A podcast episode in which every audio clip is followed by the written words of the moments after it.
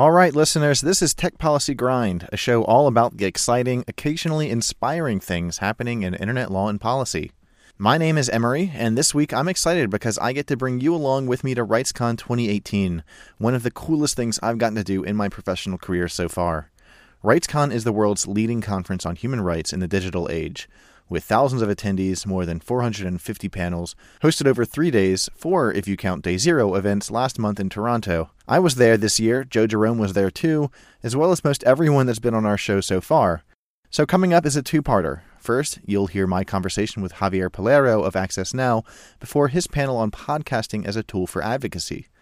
After that, stay tuned for a retrospective with Joe and I as we talk about some of our favorite panels, the most interesting trends and topics, where we found the best swag, and our thoughts on the conference. We've had an absolute blast producing this season of Tech Policy Grind. We're wrapping up with one more show before we break for the summer, and we'd love to hear from our listeners before we come back better than ever. You can always reach out to us on Twitter, but if you really want to make a difference, please consider leaving a review on iTunes. All right, that's it for the intro. Now, please enjoy my conversation with Javier Pallero and a retrospective on the conference with Joe Jerome at RightsCon 2018. All right, thank you, all you listeners. This is Emery. We're here with Tech Policy Grind at RightsCon on the floor on day two of the convention. I'm joined by Javier Pallero of Access Now, who has helped organize the event and has connected us. Javier, thank you so much for joining us. Thank you for having me. Yeah, so uh, I guess I just wanted to talk about the experience of setting up this conference and what it's like to be on your side of the event. And uh, it's been uh, quite crazy amount of work. Um, we are a team of 45 people, and we have actually the professional assistant of professional event organizers. But even like that, we still have um, a lot of things to do, set up the schedule. Uh, even we have found ourselves moving furniture and getting things together and ready for, for the event. It's actually very big. We are expecting 2,500 people, which is actually almost uh, a thousand more people than last year's event. So Access Now doesn't have a podcast, but you host a podcast on the side as well, right? And I think Access Now has sort of adopted it as uh, their uh, sort of project podcast. Is that yeah, correct? Yeah, totally. Um, it, uh, it, it is actually a side project of mine, a personal project uh, that we host with um, Peruvian organization Hiperderecho, and also with a researcher from Buenos Aires called Micaela Mantegna. So the three of us have this um, tech policy podcast, but uh, it's in Spanish.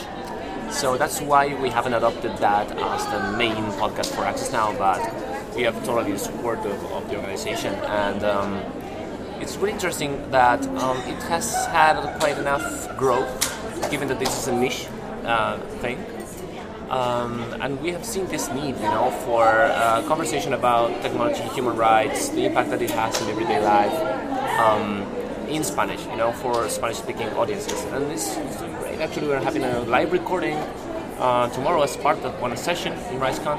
We'll be joined by um, Trinh Nguyen from Vietnam, uh, she is a human rights activist. She has a podcast as well, and we'll be also joined by Melanio Escobar, who is a Venezuelan activist as well, who's using podcasts to advance human rights um, uh, fights and uh, let people know about human rights violations in Venezuela, for instance. You know where the control of the media uh, is uh, really tight by the government and podcasts are one of the new ways in which people can find, you know, um, space to get their ideas um, out there. Yeah, so I want to maybe it's probably a good idea to talk a little bit about RightsCon um, from like the mission perspective because that's one of the things that RightsCon has done such an incredible job of, whether it's from the code of conduct to the opening ceremony to the kinds of panels on here. It's really clear that this is. Um, I think the opening ceremony said that you know this is not a tech conference anymore. It's a human rights conference with a technology perspective and the ways that the panels and the panelists and the attendees here are all recognizing that these tech issues that we're dealing with are extremely uh, impactful, especially on marginalized communities and on non-Americans and non-Westerners. And uh, can we talk a little bit about maybe the, the, philosophy behind RightsCon and how that's changed, or maybe what it what it embodies now? Yes, totally. I mean, in the beginning, RightsCon started in Rio de Janeiro a couple of years ago, um, and actually there were very little. Um, amount of assistance because it was a very tiny little experiment that evolved into this massive conference. But the interesting thing is that it was born in Brazil. Um, so it was born from the perspective of uh, the global south and from the perspective of um, communities that are underrepresented, maybe right in a global policy around technology. And um, something that is also interesting is that there is some um, work in progress all the time to try to grasp the needs of those who are in the ground. It's not easy. Actually, being a global organization hosting an international conference, sometimes you can um, uh, miss the details and the nuances that make human rights work every day. But if you're connected to the communities, if you have strong networks of relationships, as we do, and also if you have an open heart and an open mind, you can start like building up for things. Like the code of conduct is one example. Um, that is something that we didn't just came up with. Uh, it's in a con- constant evolution. We have updated that. We are all the time receiving the feedback and looking for the feedback of the community. So I guess that having an open mind and an open heart, I guess, is, is the secret to try to um, to try to do a real, really um, important and uh, and useful work in the field. So maybe we can also talk about the way that this con is uh, bringing together activists, advocates. Um, like at the beginning, when we had a raise of hands, you know, there's a, a really good mix of sort of civil society groups, but as well, we also have um, some government folks. We've got a healthy amount of people from academia, a lot of students, a lot of young professionals.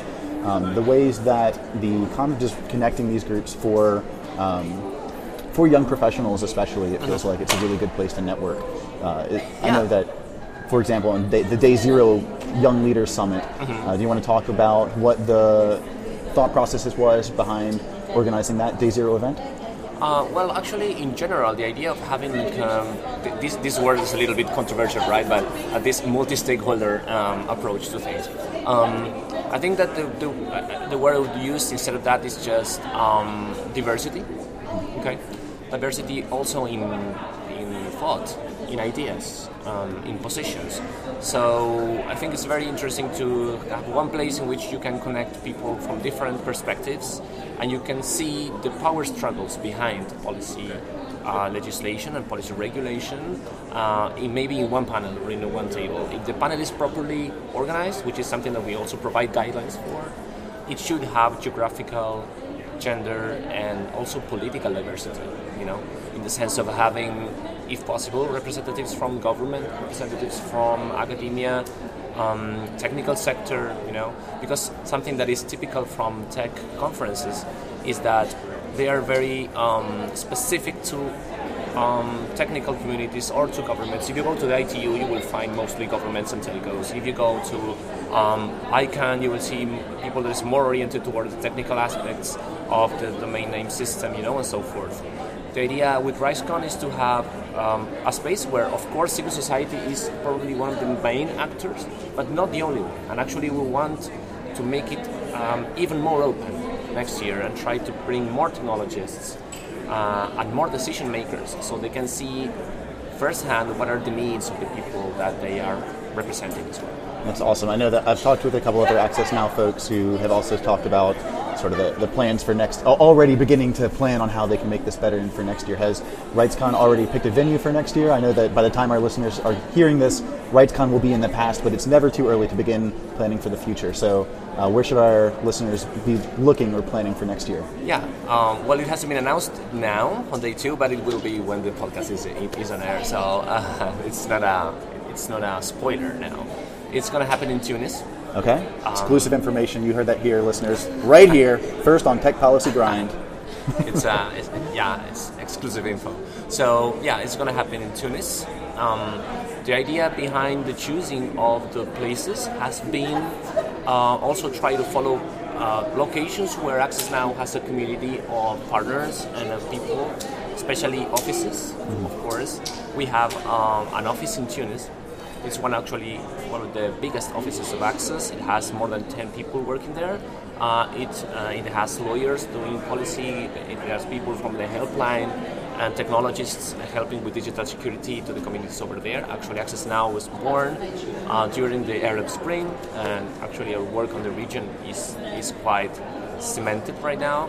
So yeah, that's the, the, the criterion, and something that you, you used to do um, we used to do um, before was to just host the conference one time in Silicon Valley and then one time somewhere else in the world. But right now, since we consider that we need to take care of our community in the best way possible, uh, we have chosen to keep doing it internationally, especially now that it, the environment is not so friendly for um, diverse communities, for um, people from abroad, like from Arab countries, for instance, who come to RightsCon a lot, and so on and so forth. So um, it's the most diplomatic way of phrasing that I, I commend you on. Um, yeah, your yeah. etiquette there. The idea is to keep the community safe, you know, Yeah. and to give people an welcoming environment. And the venue has a lot to do with that. Toronto is a really diverse place, really cool place. Um, Tunisia is also, as well, as you know, and many of our listeners know, is one of the countries that has conserved and and went through with the reforms and with um, uh, ideas of uh, the Arab Spring and revolution. You know, many other countries just came back to more regressive uh, policies, but Tunis is still hanging there, and I would think that actually having an international human rights conference there is going to help that as well. Well, I hope to be there as well. Another part of our show is always um, we like to talk to our hosts or talk to our guests about their specific journey. A whole part of our show is about the, the ways that other young professionals in the field that are, or maybe aspiring young professionals, Mm-hmm. can learn and follow in our footsteps. So, um, I guess if you want to give like a super quick, uh, like not bio, but very quick like personal interview Mm-hmm. about um, your role at Access Now and sort of what it took to get there, and any wisdom you can impart for folks trying to get where you are. Well, I think that um, maybe the, the only piece of advice that I can give is to try to be passionate about what you like and use that as a um, tool in order to read a lot and write a lot. There's no need to be an expert to start writing about things. Actually, having this, uh, making questions to yourself and trying to find new answers, new uh, viewpoints for, for problems is an exercise that, can be done by creating things. By writing, for instance. I started by writing a blog when I was a law student, and after that, I dropped out of college actually, and ended up um, being a Google Policy Fellow for a local NGO in Argentina doing internal policy. I did that, and after that, I just got hired by Access Now without. Uh, I mean, I was not a lawyer at that moment, so I was hired without a degree, and I started working like that. Wow. It's been four years now, and things have changed. I got uh, my degree, etc. But what I mean is that um, a lot of the things right now are done just, you know, um, uh, in an environment that doesn't value traditional knowledge as much as it used to be, or the traditional methods of knowledge. So a lot of the exploration and experimentation, all of that, is something that is very much needed in the policy world. Actually, the solutions that we are looking at, I mean, the, the solutions to the problems that we are looking at now um, haven't been invented yet. We have the guidelines, we have human rights are a good guideline, for instance, but we don't have like the specifics pr- process. And even the political world is changing as well, you know. So fixed knowledge and like encyclopedic mem- like memory of things is not going to help a lot. You will need to have a general idea of how to get information that you need, and this exercise of just pulling things together and trying to be creative. That's an awesome answer. Thank you so much for joining me. I can't let you leave without asking you. Now, I know that it's entirely possible that, given your workload organizing this, you haven't gotten to see any panels. But are there any panels you've gotten to see, or any panels you're looking forward to, or the top one that you're uh, most excited about this year? Well, I'm very excited about different uh, panels. Uh, there are actually two issues that are like hot right now and are really interesting. One of them is artificial intelligence, or what we call artificial intelligence. That includes machine learning, uh, autonomous weapons, a lot, of, a lot of panels on that. And the other thing is about the economic concentration of the internet, especially the application layer. Now that everyone's speaking about, you know, the power of uh, social networks, uh, Google, Facebook, etc. You know, so these issues are around competition and around the concentration and how, and, and if that is something that is healthy or harmful for the internet, is a really exciting debate to, to tell. Awesome. Well, thank you so much for joining us, Xavier. No, thank you. All right.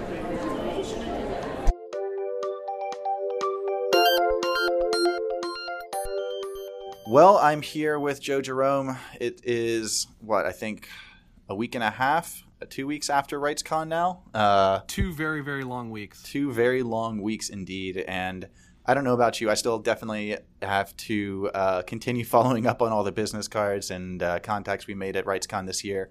Uh, I had a great time. What did you think of the conference, Joe? Um, I too had a great time. We're not going to have a, much of a debate there. Uh, you know, I always think RightsCon is in some respects very, very inspiring um, because there's all sorts of people coming at you from the global south, interested in so many different issues. Yeah, can we um, like pause on that because Access Now and RightsCon clearly leaned in on or recognized the importance of diversity, um, both in the panelists and the topics, and in the presenters and in the attendance, and it it really, really shone. I thought. Uh, that was something that was immediately apparent as soon as you go in was just the the huge diversity of viewpoints and everything that was being represented in. Right, and I give the I give them a lot of credit for trying to do that, and you know, having like a code of conduct. Uh, mm-hmm. I actually I actually felt pretty bad. Um, I had a I had a private meeting of, of VPN providers, and most VPN providers tend to be eccentric white guys. Um, and so I had one of my um, colleagues who works in consumer protection, um, she she like was mocking me afterwards to say, you know, did you just have me in there for diversity purposes? Um, so I, I, felt like I didn't do I didn't do a sufficient job on my end of trying to make sure that my own sessions were adequately diverse. But I, I think that also highlights. I'm, I'm looking through my notes here. I don't think that I attended a single panel that was all men, much less all white men. It, it, every single one was uh, very well, consciously composed. I thought they try to forbid that. so the thing that, as not someone who's, I guess I would say a veteran of RightsCon, but who's gone to a couple of them, um, you know, sometimes I feel like it, it tends to be a, a, situation where people just sort of you, you grab whoever's around and bring them into the room, and so whatever you know, you lock down a panel, but sometimes that doesn't really mean a whole lot because people like myself got double booked or people just can't make it. Mm-hmm. Um, but we got to talk about your double of, booking, by the way. I was uh, in the panel that I expected Joe to be in front of, and I, I, was almost concerned that you had some issues like getting to the conference because I'm looking there left and right and actually sending messages like, Joe, uh, I'm at your panel. Where are you? So what what happened there? Downstairs talking, downstairs presenting on something else at the exact same time it's a um, I feel sort of bad because sometimes right. So I think this rights RightsCon was really interesting because a you know usually Access now flips between having a, a conference somewhere in the world and then in the United States um, due to various political issues they decided to um, to, to, boycott the U.S. and head to Toronto. Uh, but I actually thought being in Toronto was really refreshing. Uh, mm-hmm. Again, I'm, I'm based in D.C. It's a swamp. It's nice to go someplace where just the air felt crisp. yeah, um, yeah, absolutely. It was my first time in Canada as well, uh, soaking up some of that uh, sweet, sweet um, socialized healthcare and uh, European sensibilities. I feel like. Um, right, right. It's like it's it's it's the midway point between um, socialist Europe and capitalist U.S. and the Canadians are just so. It, I think epitomized by nice. poutine, which is like the the most West like American centric meat, like clashes with like European uh, tastes meal. I feel like just a bunch of fries smothered in gravy and cheese curds, which I had I think three or four different times during the four or five days I was there. Are you are you a poutine newbie? I mean, oh yeah, people that I was with, really? absolutely, totally a noob. oh, see, now you have to under. You, you, say you go to Vancouver, they've got all sorts of different varieties of poutines. There's like Asian fusion poutine. Um, yeah, I'm, I was always surprised at how many people. Maybe I'm so I'm originally from the Midwest, so you know, oh, yeah. cheese, gravy, carbs in some combination is pretty common. Uh, but I'm I'm always surprised at how many people have not had poutine. Yeah, I mean, it's. I, I did. I I was a little uh, disappointed. I, I, got told multiple times I was in the wrong city for great poutine. Uh, but you know, it's still, still fun riding around the city. I got one of the, the bike shares that they've got and the numerous bike share programs they have in the city, and got to got to see some of the city while we were there. I thought it was a very beautiful town, a livable city. Uh, right. I'm I actually I'm planning on. I didn't realize how close it was to DC by flight. I'm actually hoping to go back sometime. Um, yeah. One of I thought was interesting, and this makes me feel sort of bad about RightsCon because part of it is you're trying to meet new people. Um, but somebody put it to me pretty pretty succinctly that RightsCon ends up being an opportunity for you to just sort of connect with people you currently work with. Mm-hmm. Um, yeah. So a, a group of us, uh oh, played played hooky and like left, um, and went and just like hung out around Toronto, and you know we're dreaming up, wow, maybe in five to ten years we can create some sort of tech policy advocacy organization up north, and you know, yeah, yeah, that's it's it is one of you know for all of our listeners that aren't in the advocacy industry, ad, advocacy, you know, fight the good fight world, um, advocacy industry. Ooh, I know, I know. I, am gonna try to. I don't know. I, will leave that in. I'll leave that in. but for all of our listeners that aren't uh, in advocacy, um, you know, it can. Um, it, it's not always um, easy to keep your morale high, and especially for the folks like us that aren't based in DC, uh, like you are, Joe. Um, you know, we don't get the opportunity very frequently to meet up with some of our, uh, you know, our coalition and our allies. Um, and it's just it's so motivating. It's such an encouraging, um, inspiring feeling when you're just surrounded by people that are all fighting the good fight and right. fighting in a lot of the same ways that you are, and everyone's sort of sensibilities well, are all aligned. And yeah. Let me ask you. So, as as a fellow person that's a privacy advocate, so I, I always think what's really illuminating about RightsCon is privacy is, I think, basically just a minor track of the many many things that are being covered from free expression to just. Uh, I always just go to free expression, mm-hmm. but all over the place. Um, I, am I'm, I'm just wondering, did you have any sort of like epiphany that some of the stuff you might be working on is first world problems compared to really some of the life or death digital civil liberties situations that some people in some really repressive countries are facing? Yeah, I mean the the I feel very strongly about smart cities and biometrics and you know, uh, b- but hearing the perspective from the global south is really illuminating and you know the idea that we're sort of talking about this academically or you know even like aspirationally where we talk about these things that oh we've these this, these things will be we'll be dealing with surely in three, four, five years down the line. We have time to talk about this, and it's easy for us to forget that you know there are people in the global south that are being affected by a lot of these things that we're sort of talking with esoterically on their day to day life. Um, yeah, I think that that brings up a great uh, segue to some of the panels that we enjoyed. Um, let's see, fingerprint on the pulse challenging the lack of privacy protections for biometric privacy. Um, that was a really great panel. Speaking of sort of biometrics in the global south, uh, speakers Wafa Ben-Hassine, Miguel um, Morachimo, Francis Monyango, Leandro Ucciferri, and Haira Basit, moderated by Lucy Purdon. Um, I thought that was a really interesting um, look into these biometric databases that are just being deployed with no kind of data protection laws whatsoever, um, and the ways that um, that is sort of being wielded politically and authoritatively. Um, yeah, eye opening, illuminating.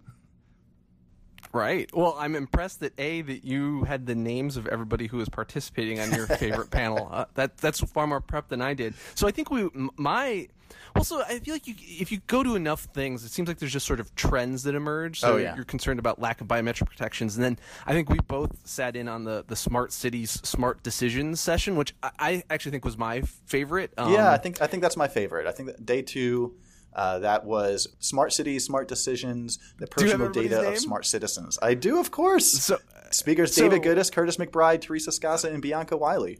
Bianca speaking those right. truths to power.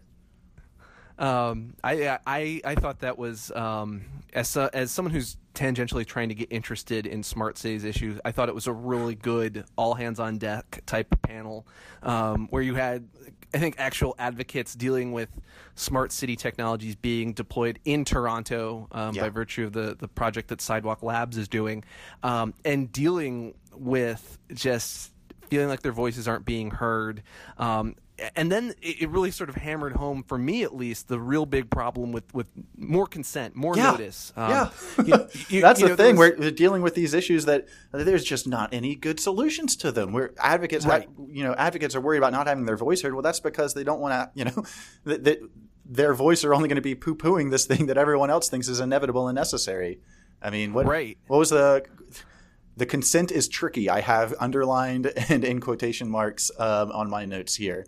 Uh, well, you needed they they were discussing concepts like you need collective consent, and then you and then just the fact that we've we I think as a privacy advocate or just in privacy we're so fixated on this consent and user control framework when I don't know how that works because you they had the really I thought moving example of the um, you know the Metro Authority that was basically handing information to law enforcement, and when people got really upset about it, the notion was well we explained it in a privacy policy or we'll just explain it better without really grappling Mm-hmm. with the issue that no, people just don't want that. And for me, I went immediately after that session to um, uh, the a session on ten days before the EU GDPR becomes applicable. Are you ready? Hmm. Um, which had Ann Cavoukian, Isabelle Falque-Pierrotin, uh, Joe McNamee, um, and a representative from Microsoft.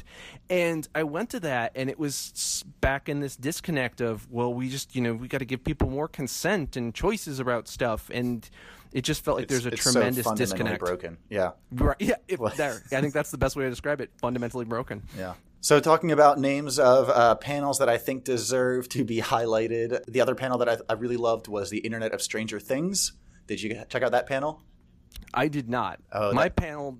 Well, actually, what? well, So, what is the Internet of Stranger Things? So, the Internet of Stranger Things, um, besides an excellently titled panel, was Amie Stepanovich from Access Now, as, long, as well as uh, Bruce Schneier and Cavoukian, um, talking about um, really, I think, some of the um, the bigger or maybe um, more harmful hazards of IoT. Um, one of the questions that I thought was really interesting from the audience was, you know, so how will we know when the next major IoT catastrophe hits? And maybe as a secondary question, would we even know if the IoT disaster has already hit? And someone said that, oh, well, you know, we don't.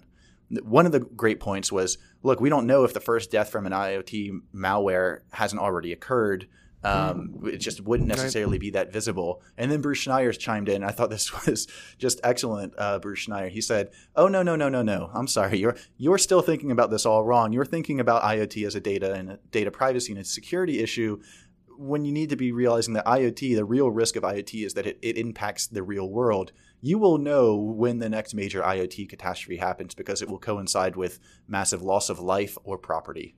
I was like, Well, wow. he's always a very cheerful fellow. Yeah, I'm gonna plug his book that I put on my wish list as soon as he uh, chimed in. He said uh, his book "Click Here to Kill Everyone." Uh, "Click Here to Kill Everybody" uh, is a book talking about this issue that I'm definitely going to be checking out soon.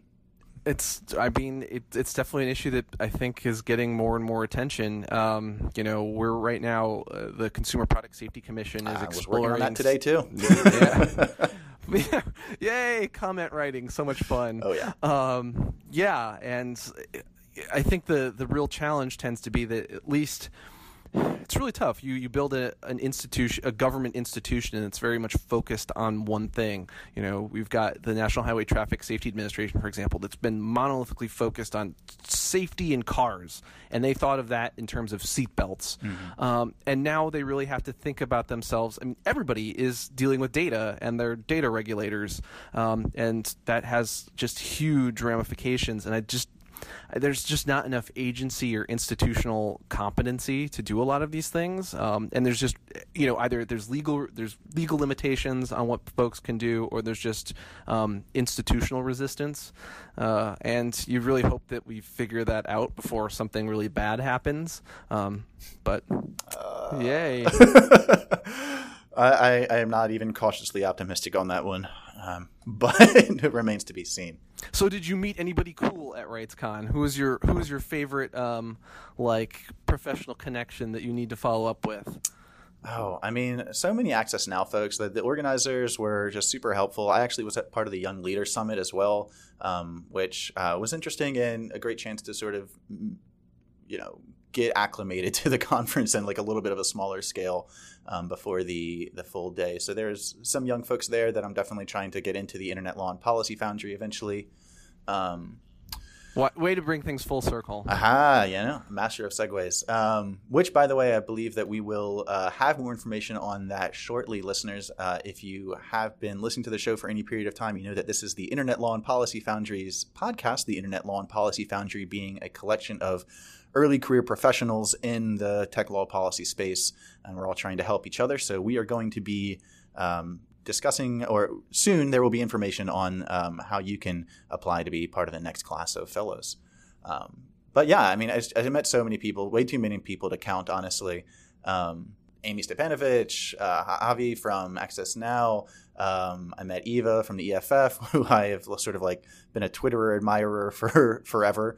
Um, and yeah, I mean, just the Privacy Coalition, getting to meet a lot of the uh, folks that are working at CDT and OTI and New America, CTIA, all in the same room talking about these issues was incredibly inspiring. So I, I am guilty. I'm not sure how successful you have been or are generally at following up with uh, business cards, but I, I definitely need to uh, devote some time and actually finish, you know, following up on connections. What about you? Oh yeah, no, I'm. I, that's how the game is played. I'm all. I always my my networking rule of thumb has always been to. Um, like give out two business cards, try and collect two business cards, and then randomly go say hi to someone and ask them about Game of Thrones. um, and I feel like that that is that has been a, a, a, decent formula for slowly but surely building up a social network. yeah, and you know it's so cool. Network. Like the rights, like I just want to keep hitting on how awesome the diversity of viewpoints is at RightsCon, where it genuinely felt that way. You know, you could go up to just about anyone and feel like, you know, look, if I just start talking about Game of Thrones, or if I start talking about like Dungeons and Dragons, like I'll find someone that wants to talk and like meet, you know, and discuss and collaborate. Um, as I, you know, for all of our listeners, students, advocates, activists, uh, academics, anyone out there that is has the opportunity to go to a conference like this. Just cannot recommend it enough. It's wow, you sure you sure drank the Kool Aid. I drank so, it, man. Uh, I had the opportunity to meet um, Ron Yokubaitis, who is um, the the the the founder of uh, of Golden Frog and the Data Foundry, hmm. um, hmm. which is basically a small Texas-based ISP. And you know, he was walking around the conference with like a cowboy hat, and um, you know, he was having none of our of our of our wonky policiness and our inability to understand how actual networks are run and secured and business prerogatives. Oh, those um, engineers. right, right. Which is interesting. So you know, one of the I'm I guess I'm always the cynic or the negative one on the show, um, but one of the takeaways that one of my colleagues brought to mind, um, sh- she did a, a session on um, building on some of CDT's prior work on natural natural language processing and, and how you would do that for extreme vetting or to detect terrorist mm-hmm. or hate speech. Mm-hmm. Um, and she's a she's a lawyer, um, but you know one thing I do think is is is at is missing from RightsCon are more technologists. So there yeah. are there yeah. are there are a degree of security experts running around, um, but it really does skew towards uh, literally digital civil society folks. Yeah, and if if totally those fair. folks Right, and if those organizations don't have security or technical expertise, um, they're they're really sort of grappling and grasping at straws. Yeah, um, which is you know one of the good. I mean, there are certainly ways in that people have criticized the um, sort of multi-stakeholder process of like bringing on Facebook and Microsoft to these kind of conferences, but at the same time, having folks that are on panels alongside advocates, alongside government talking about the real mm-hmm. logistics, the technical, the technicalities, and the techno, technological restrictions that are all at play here. I think is is necessary. And yeah, there's a couple times here I was asking questions like, uh, so. Are we are us advocates even talking about something that's possible or workable or right right? like... well, I got I got into a, I got into a, a a vigorous disagreement with with one guy about the notion that like well access now by having Google in the room and Facebook is clearly antithetical to privacy mm-hmm. um, yeah. and it just that always strikes me that you know whatever your thoughts are on Google and Facebook's privacy policies and certainly I'm not the biggest fan of them entirely if you're going to have a conversation on the internet and technology and how it's impacting um, human rights and civil rights it seems like you're you're you you can't avoid having those folks in the room. Mm-hmm. Um, you know, the internet without Facebook or you're Google, doing yourself a disservice by not at least yes. hearing them. Right. Yeah. Um, but I, I, guess that's there's nothing new there. But I guess we should transition. So, did you pick up any free T-shirts or anything? I was just going to ask the swag question, my man. Um, so my favorite piece of swag this year uh, is actually um, Google had a booth handing out um, their advanced protection program, second factor authentication tokens. Is, did you are you going to claim the yes, same one? I, I, grabbed a bunch. Oh yeah, private internet access also was handing out month cards. Uh, got a couple of those for the office. Uh, let's see. I, I, thought it was funny that Access Now was uh, one of the pieces of swag was a battery pack, uh, like a USB battery pack slash flashlight that you plug into your USB port to charge. And so I thought it was, is this like a, a honeypot test? Are we going to get a, a, panel after the conference that like all the, you know, the, the report's going to get published online, like I don't know, I guess this week of all the data they scalped from, or they were able to scrape from the uh, the honeypot tests, uh, you know, battery units that they distributed. But I, um, I would love if they did that. A, you have people screaming about lack of informed consent. oh yeah, Although maybe they maybe they had a piece of paper somewhere that wrote that down. I'm sure it was written in the yeah the sign up for the the ticket, which I I certainly read all the terms and agreements when I did that. did you really? No, not at all. Um, any other thoughts? I know that um, next year the, the big news is that uh, RightsCon is going to be in Tunis next year. Uh, I'm not sure if we're going to be able to make that. We certainly are hoping to um, get some presence. Um, are you guys is CDT already? I know the CDT sent out practically your whole team. It feels like to RightsCon Yeah. this year. You guys uh, planning a repeat visit next year? I, I imagine so. Um, yeah, I, I- we we certainly submit lots of panels and use it as a good like office bonding uh, opportunity. We uh, the, I think a couple organizations do this where they have like organization houses. You know, they use an Airbnb somewhere, um, and that just sort of goes to the, the the crazy sort of bonding experience you have. Um, you know, we we were in a house that didn't have uh, uh, didn't have a divider. Like basically had beds out in the open, which is fine for me. I'll sleep anywhere, but you know, some people like to Uh, yeah, I have their privacy. we we also had there was like a roof deck. Oh, great! You know, go see the city, uh, have some beverages. But you could there were skylights that looked directly down on um, folks' bedrooms and the beds in the bedroom Oh, and weird. bathroom. Airbnb, So, not know. quite a hotel experience all the time. Yeah, we'll put that in the review. Yeah. Uh, but yeah, I you know, for all the listeners out there, RightsCon really is. I, I think the up and uh, well, it's not up and coming. It's been years now, but it, it really has become the premier advocacy do-gooder oriented digital conference. Yeah. Totally. Listeners, thanks for listening as always. We're going to have another episode coming up in just a few short weeks. And then I think that we might be uh, wrapping up this first season of Tech Policy Grind for a little bit of a summer break as we uh, sort of recharge and get ready for the next year of interviews and discussions. So if you have any thoughts about our progress, if any criticisms, any way we could improve, you know, we'd love to hear from it. Reach us on Twitter, email us as well. Always check out the Internet Law and Policy Foundry website and we will hear from you later. So, thanks. Bye. Au revoir.